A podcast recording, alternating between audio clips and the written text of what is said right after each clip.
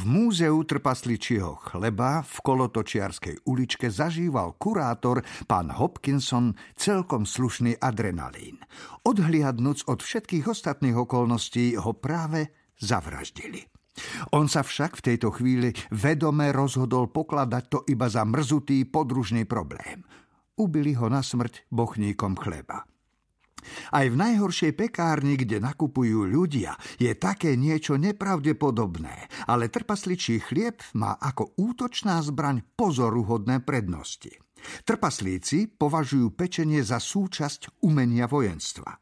Keď sa u nich povie, kto do teba kameňom, ty do ňoho chlebom, je to opis férového súboja. Hej, kukni sa na túto priehlbinu, krútil hlavou Hopkinson. Normálne mi zničil kôrku. Aj lepku, poznamenal smrť. No iste, odvrkol Hopkinson hlasom niekoho, kto si myslí, že lebiek máte na každý prst 10, ale zároveň si dobre uvedomuje zriedkavý výskyt kvalitného chlebového exponátu. Ale povedz, čo je zlé na normálnom kiaku?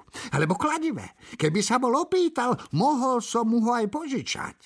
Smrť, sám od prírody dosť posadnutý pundičkár, si uvedomil, že sa ocitol v prítomnosti majstra.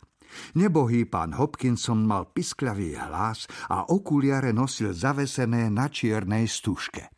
Jeho duch mal teraz na krku ich prízračný náprotivok. A toto boli za každým príznaky mysle, ktorá leští aj spodnú stranu nábytku a kancelárske sponky triedi podľa veľkosti. Veľmi, veľmi nešťastná voľba, ťažkal si pán Hopkinson. A je to od nich aj nevďak, keď si zvážime, akú pomoc som im poskytol s tou pecou. Naozaj mám dojem, že by som sa mal sťažovať. Hopkinson, uvedomuješ si, že si mŕtvy? Mŕtvý, spevavo zatiahol kurátor. Ale kdeže? Nemôžem byť predsa mŕtvy. Teraz nie. Vôbec sa mi to nehodí.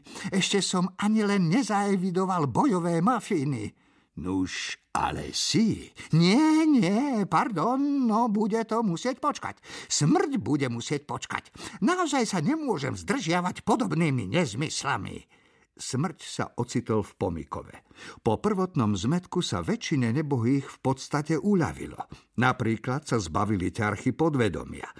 Na podlahu dopadla druhá kozmická topánka. Stalo sa im to najhoršie a mohli sa teda v prenesenom zmysle v živote posunúť ďalej. Len málo ľudkov sa k tomu postavilo ako k otravnej mrzutosti, ktorá zmizne, ak sa na ňu budete dostatočne hlasno sťažovať. Pán Hopkinson prešiel rukou cez stôl. Hej, aj, no vidíš, tak toto je naozaj veľmi nevítané. Horší termín sa už zvoliť nedal. E, to by si sa bol musel dohodnúť so svojím vrahom. Mne sa to vidí veľmi zle zorganizované. Chcem podať sťažnosť. Napokon platím tu dane. Som smrť, nie daňovák. Chodím iba raz. Tieň pána Hopkinsona už bledol. Ja len, že som sa vždy všetko usiloval racionálne dopredu naplánovať. Podľa mňa je najlepšie brať život tak, ako príde. Z môjho pohľadu je to veľmi nezodpovedné. Hmm, u mňa to vždy fungovalo.